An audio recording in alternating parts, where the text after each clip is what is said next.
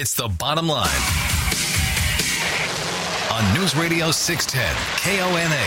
From the Tri Cities to Olympia to DC, we break down Bring it all down. the stories of the day and the people making the news. And that's the bottom line. Time to get the bottom line. Presented by McCary Meats in Basin City with your hosts, Rob Francis and Ed Dawson.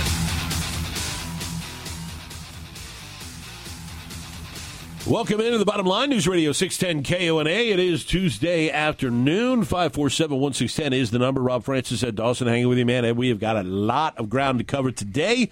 Coming up at 4 o'clock this afternoon, we will have our first candidate forum of the season featuring the mayoral candidates for uh, Benton City. Linda Lehman and David Sandretto will join us, but we're going to kick things off with an already elected official.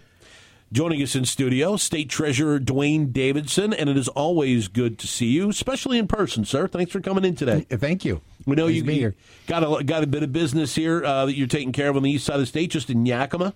Uh, today, I believe, wasn't it? Or was it yesterday? Uh, no, it's actually tomorrow. Tomorrow, you're in Yakima. What uh, can you tell us a little bit about what uh, what what you'll be doing in Yakima tomorrow? The uh, the Finance Officers is a uh, uh, association of Washington State. So these are uh, accountants from uh, the counties and various cities and other uh, public entities.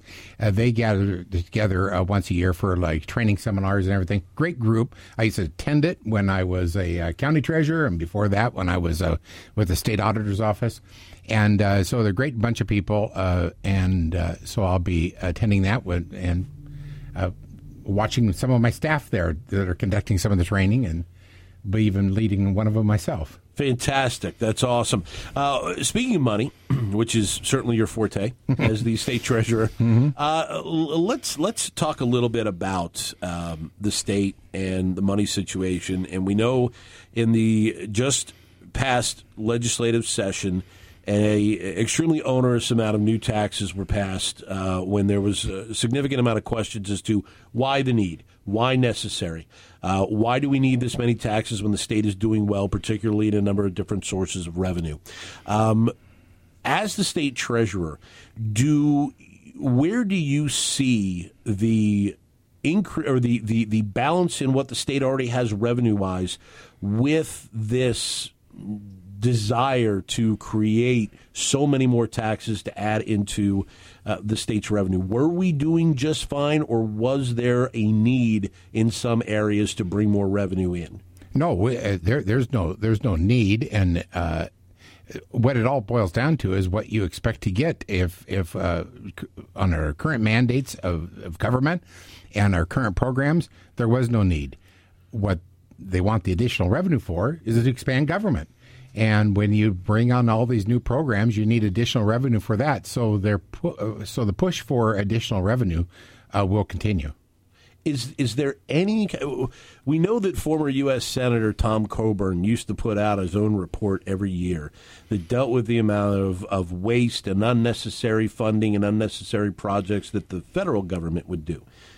Do we have any tracking of that in Washington state as to how much of our tax dollars is going to unnecessary things or being subjected to waste and fraud? Well, uh, uh, that's that. Uh, I'm not aware of anything that looks at it in that format.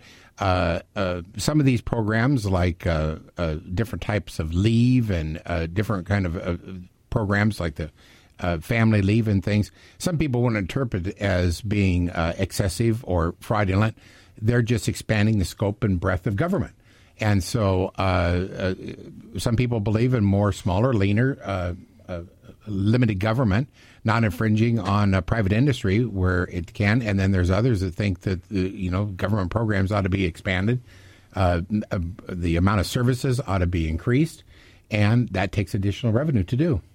Now, one of the things that also the legislature discussed and didn't put a bill forward on and take a vote on, which we believe that they will revisit coming in 2020, is is is this this thing they're calling capital gains that they're trying to say is an excise tax and not an income tax, which which is also kind of interesting in the parsing. Uh, we know that no state looks at it as an excise tax, but as an income tax. Talk to us a little bit about the capital gains battle, and and as well what the implication of capital gains would mean to the average Washingtonian? Well, I think it, uh, the the trouble with the capital gains tax is it's the first step. First of all, it is by definition an income tax, and it's based on your income. And uh, they will try to probably push for a capital gains tax, saying that the money is going to be earmarked for some particular program or something like that. We know how that goes when when you pledge uh, things for. I mean, uh, memories are short and things get all thrown in the pot and then redistributed out uh, amongst uh, uh, different uh, policy decisions at a later date. But um, capital gains isn't is an income tax, but more importantly, in this state, we don't have the mechanism to collect that. So that means that there's going to be a whole new department created, or a department within the Department of Revenue, to create this because we don't have income tax. And once you do have that mechanism to start collecting capital gains, well, we all know what, what, that means. We're just one step away from being able to just ramp it up a little bit further and collect an income tax. Shaking of the head and sighing. it just, well, it, the, the, the question that I have, uh, I guess, is everyone in the state knows that an income tax is unconstitutional, uh, and it's been that way for a while now.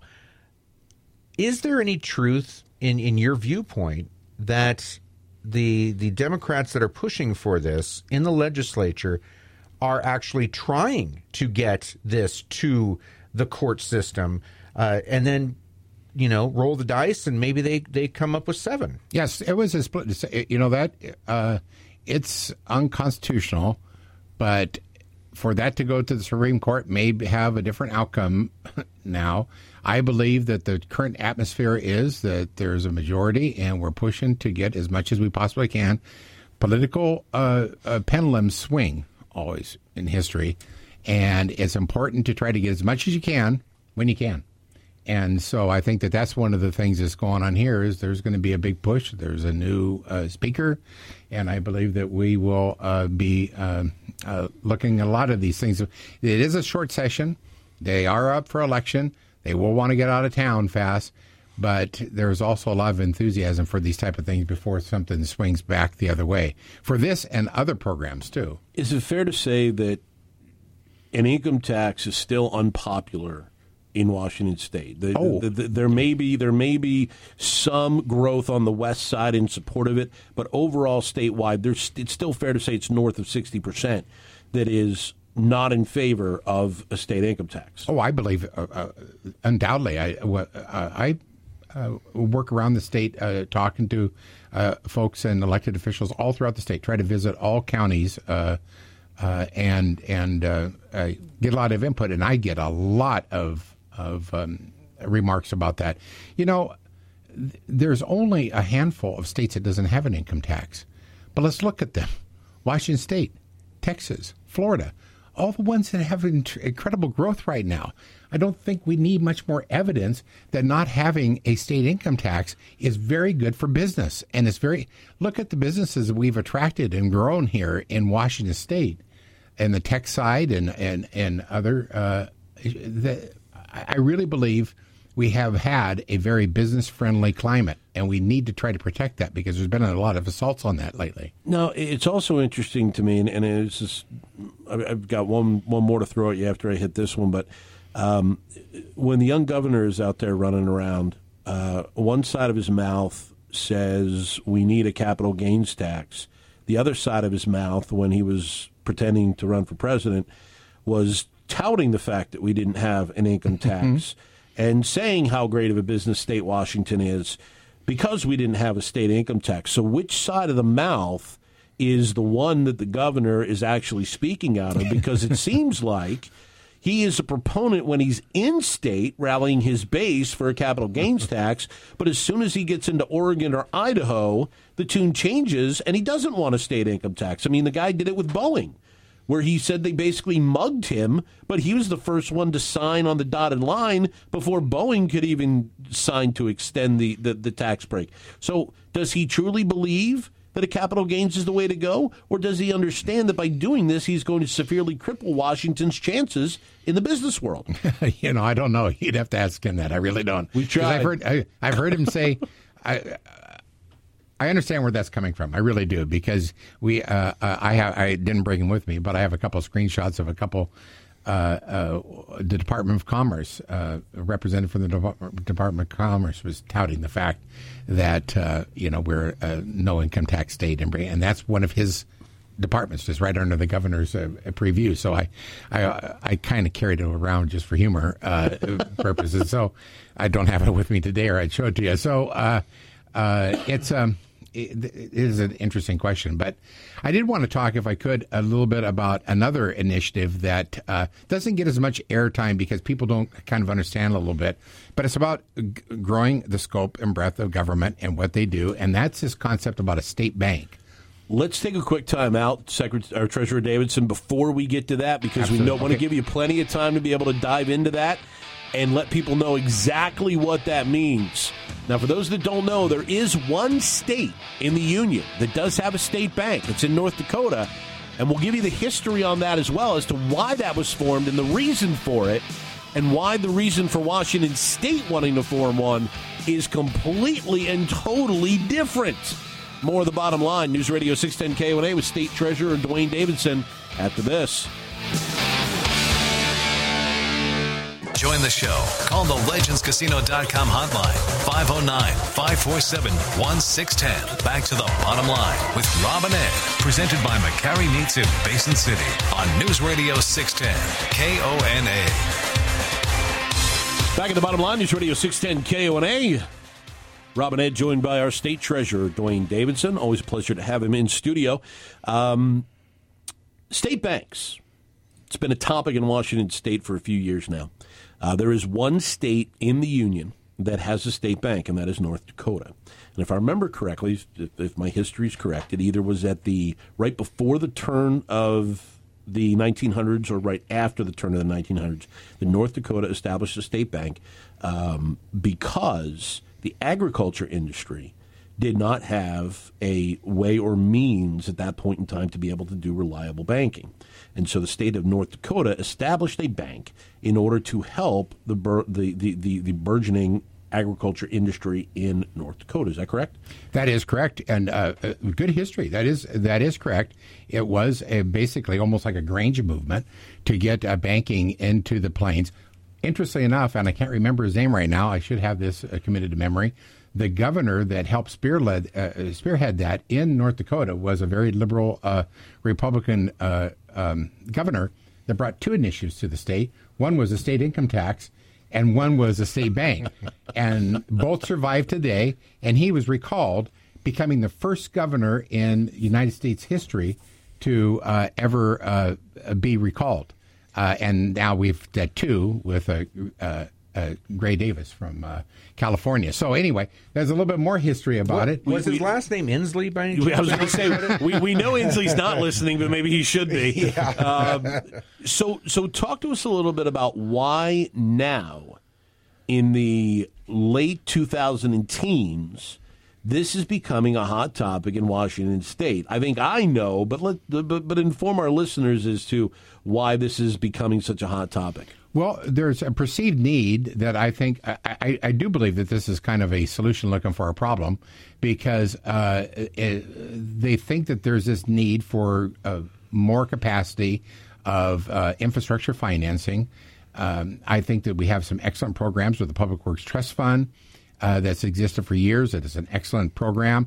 The state treasurer's office has the COP program, the local program. What we do is we bundle, we take small issuance uh, issues from uh, all around the state.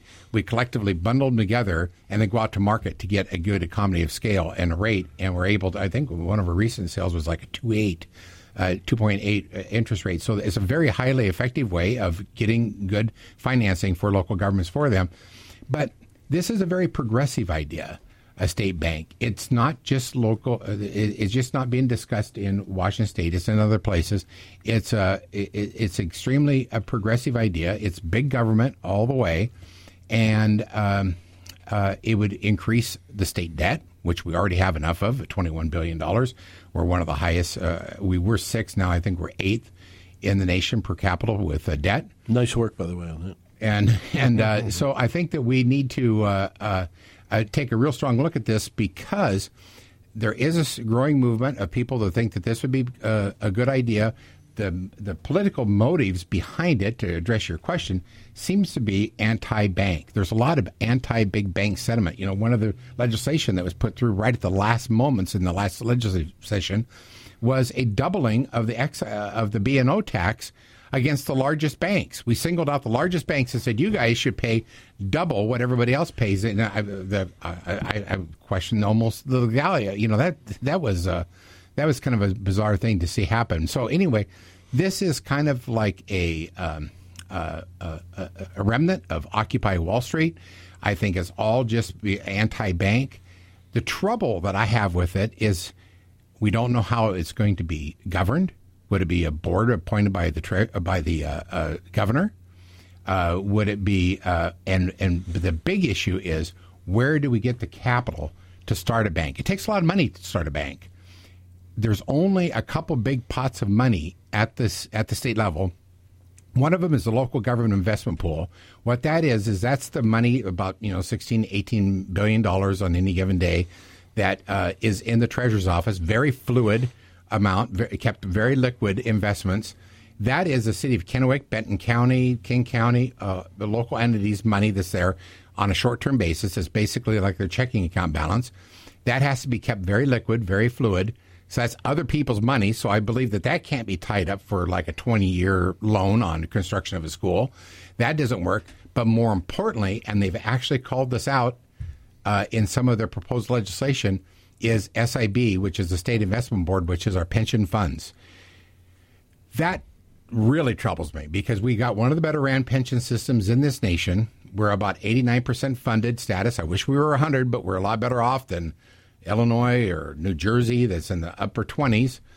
And subjecting all those pension funds, PERS, TERS, SERS, and uh, you know all the different public uh, pension funds that are out there uh, for local government and state government, and putting those at risk uh, is would be a terrible idea in the last 10 years, we have averaged on the $100 billion investment portfolio, we've been averaging somewhere between 7 to 10% over the last decade. It's an incredible return because we got like 34% private equity. When in CalPERS down in California, uh, I think is down to single digit now.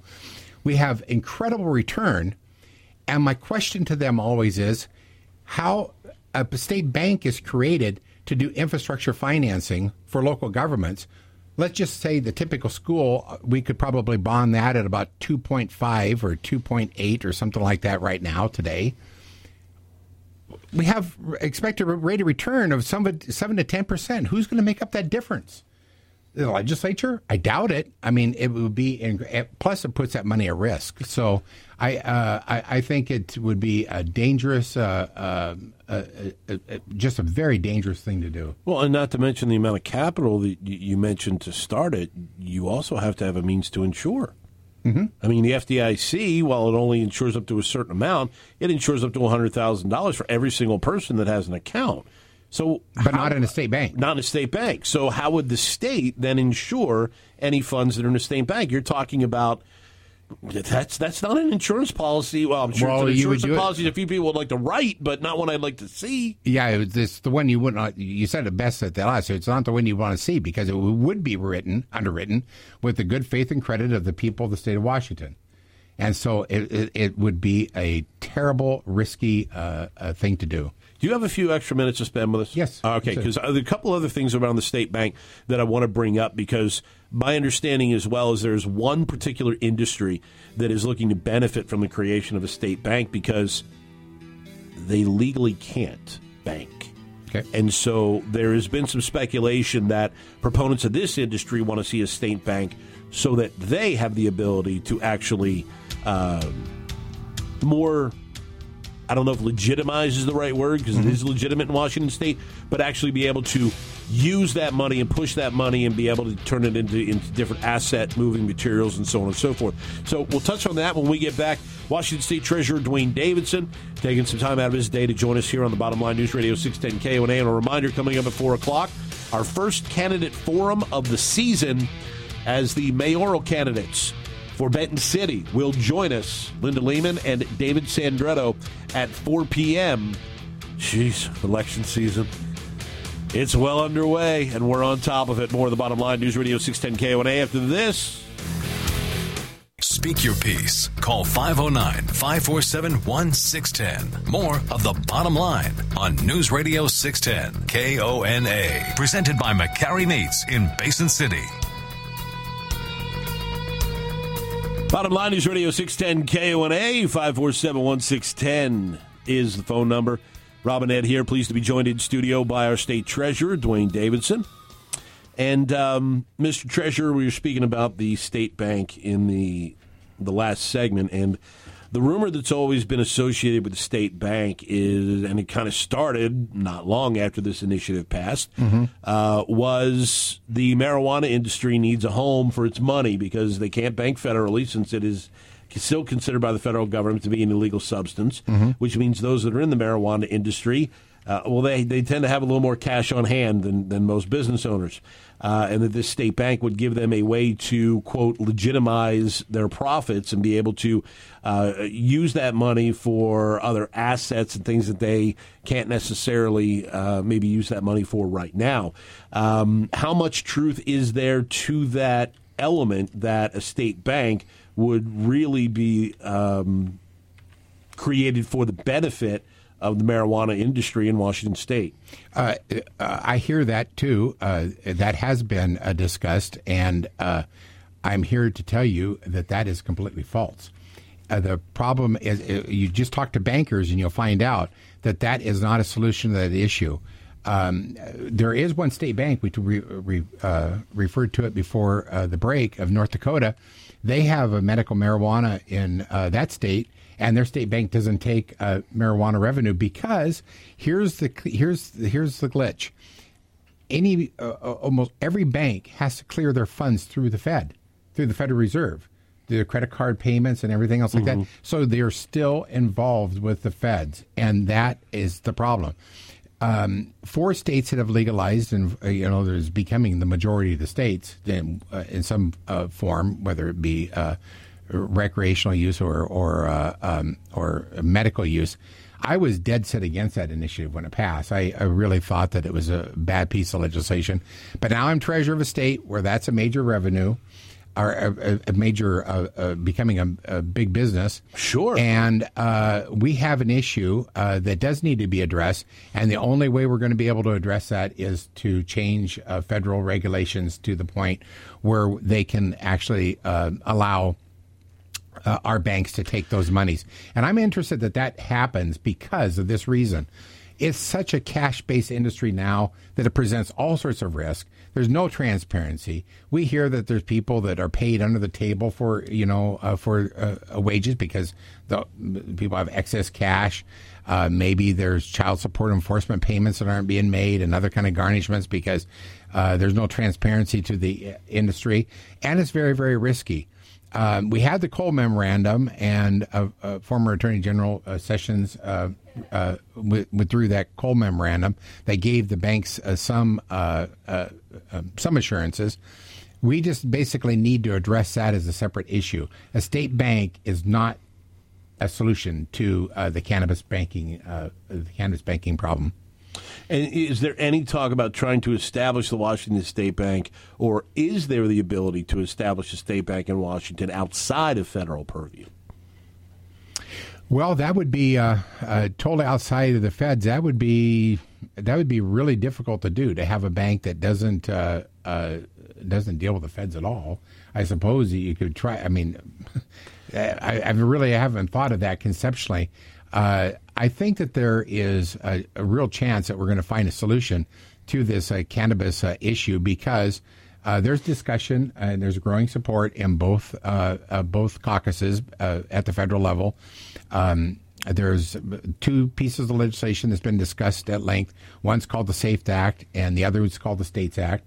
Uh, and uh, I believe in one interview, uh, Trump even, President Trump even indicated that he would be supportive of, I think that that was the, the States Act version, but I, I, think that the president understands that this is an issue for some states that have legalized um, marijuana. It's not promotion of the industry it's just basically a public safety issue.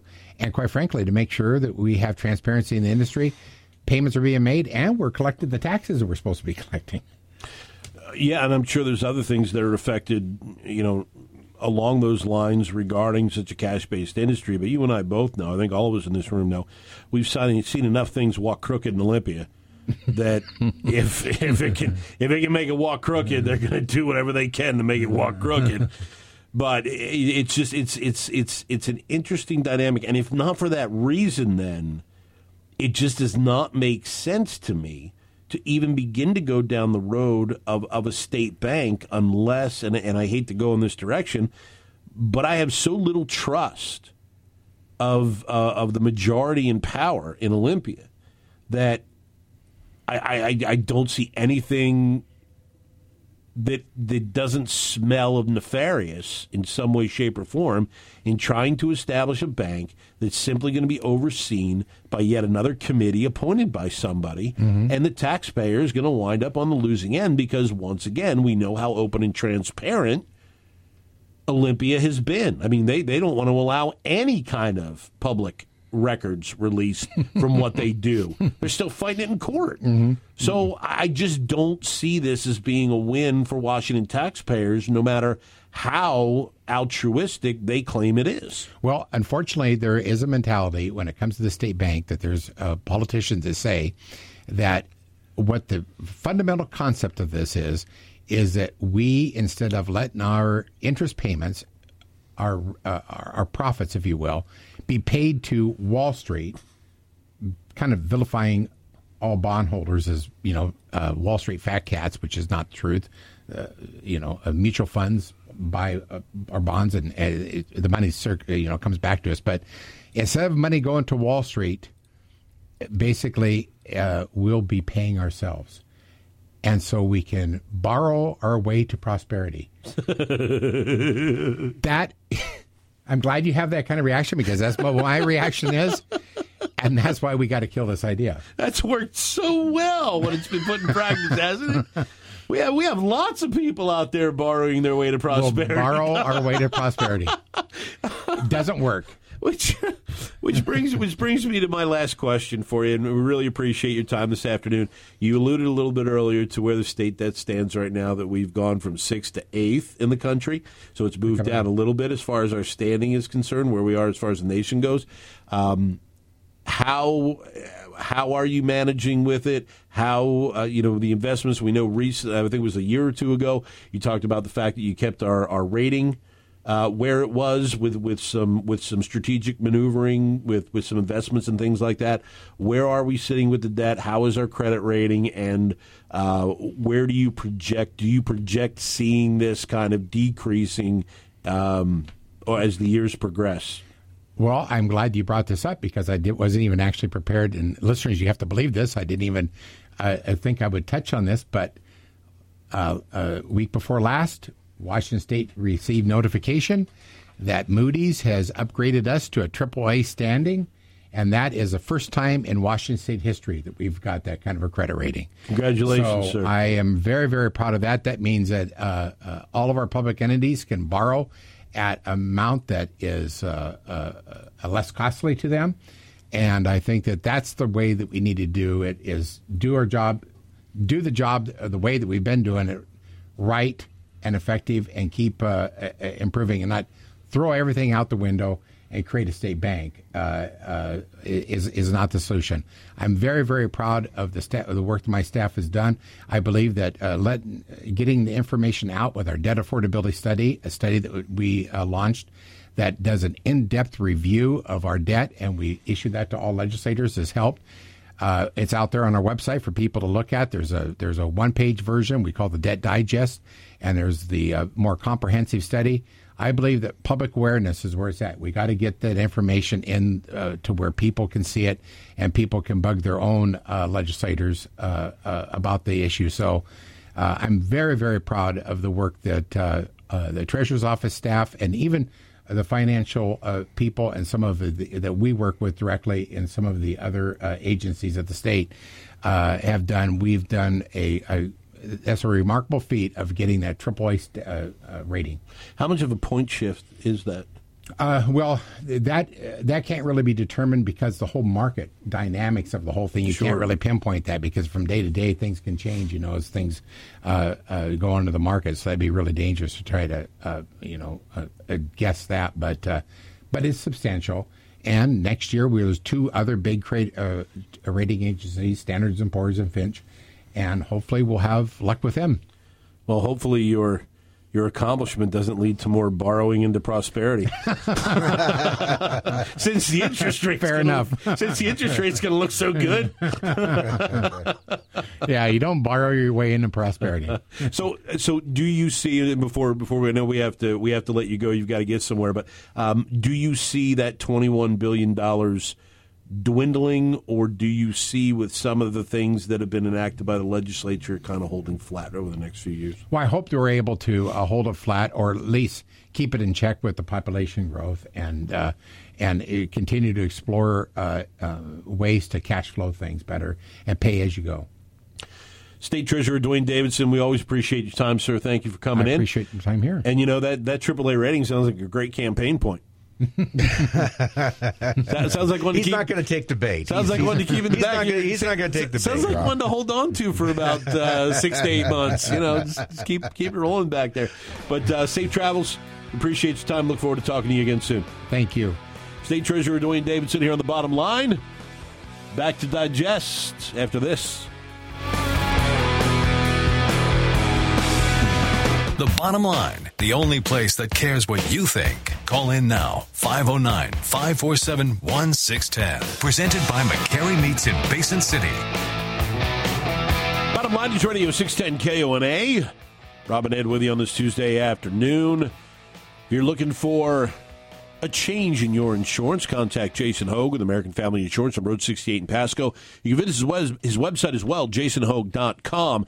Whether you're looking for car insurance, homeowners insurance, business insurance, farm insurance, he's got you covered. Life insurance as well.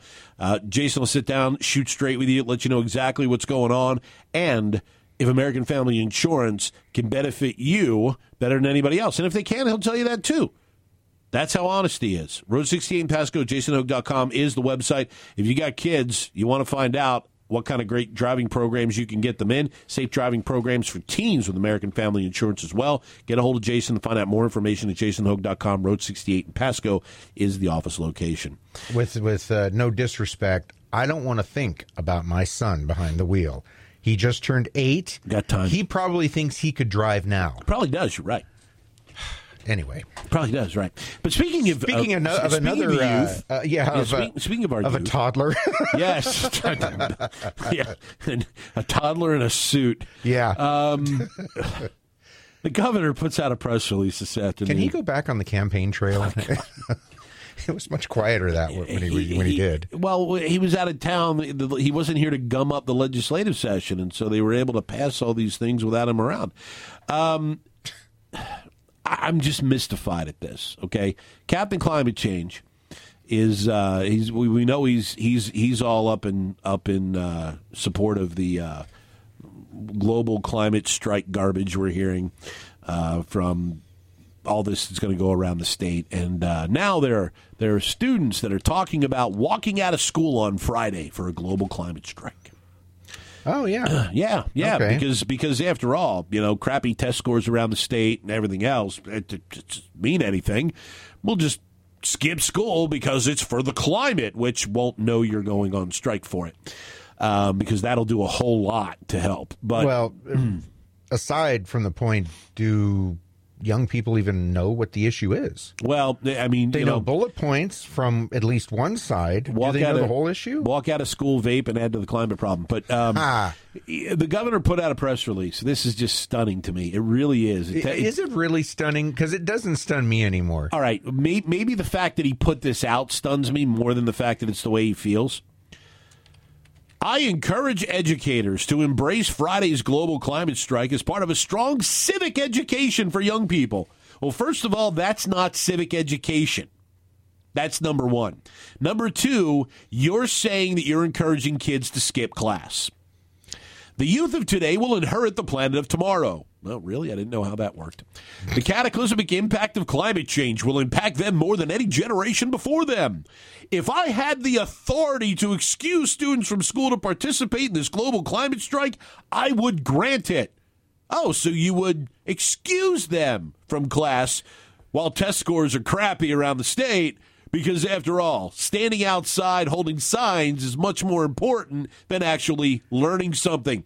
But I don't. However, I support their engagement and activism on this crucial issue because it will accomplish a whole big fat bag of squat.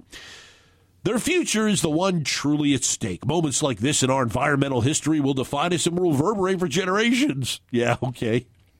I commend the youth in our state and across the country standing up for their future. Yes, that one that line is beautiful. Moments like this in our environmental history will define us and reverberate for generations. I don't think so. I don't think a group of 50 looking at their phones, standing outside going, God, it's so cool. We didn't get to go to class today. Can we do like another strike for something like this? Eh, Yeah, I'm sorry. I don't buy it at all in any way, shape, or form. And the fact that the governor is endorsing skipping school, that's that's just that perfect. It's right to a T. I, I, I will say though, It's right to a T. I, I am I am willing to place a monetary wager on this that there will be teachers in this state who will give their students credit for taking part in such an endeavor. Yeah, there will. They they will give them an excused absence or something along those Or lines, extra credit or or extra credit, which which which shouldn't be because they're skipping school. There, the word strike alone is enough to tell you that it is a non-excused absence the and a whole- walkout. The whole, the whole- you hit it there. The whole idea of a climate strike, walking out of class to protest the the the perceived climate change issue, just screams socialism. Well, it is. It, it just, I mean, I don't know if you could get any more in that line of thinking. I, I hope the administrators, particularly the ones in Kennewick that just saw significant raises going to their teachers, um, just out of curiosity, they, they let the kids go for the day, they going to get paid? Of course they are. Well, they're not teaching. It's all right. Okay.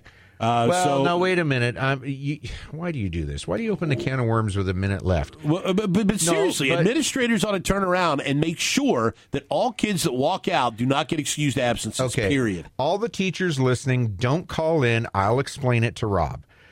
The the the their salary, teacher salary, is broken. works. Well, then why do you say dumb things like that? Of Because- course, they're going to get paid. Can we break it they down by paid, hour? They get paid on July 18th, even when school is not there. Why? because their salary is break broken up. I know how Come it on, works. Rob. I know how it works.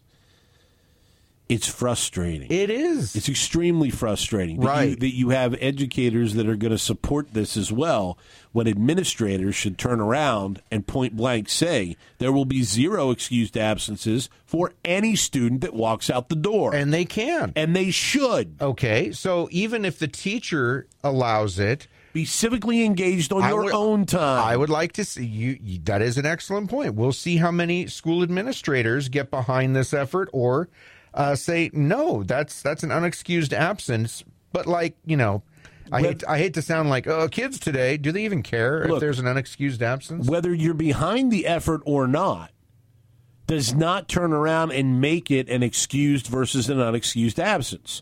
Just because you support something doesn't mean it's the new rule of law. It doesn't mean it Wait supersedes what's in place. No, I know. no, no. I my gosh, I, know. I feel accountability. I feel like this Yeah. should be a law and a. Uh, so I am going to I would feel that way. I would hope Therefore, the laws change. I would hope every administrator in the Tri Cities, in the school districts in the area, in the school districts in the state would turn around and say, if you want to do this, it's going to be on your time and you're not going to have an excused absence. You're not going to get credited for a school day to walk out and stand outside and scream at the sky. I will. I will offer this though. If any school wants thinks this issue is important, I invite you to hold an honest climate change debate in your school and have your students attend that instead of doing something like that. I'd even be That's willing, fine. I'd even be willing to come and speak in opposition. That'd be great. I could see that. Can I film? No. No? For posterity? No, copyright. Oh. Wait a minute.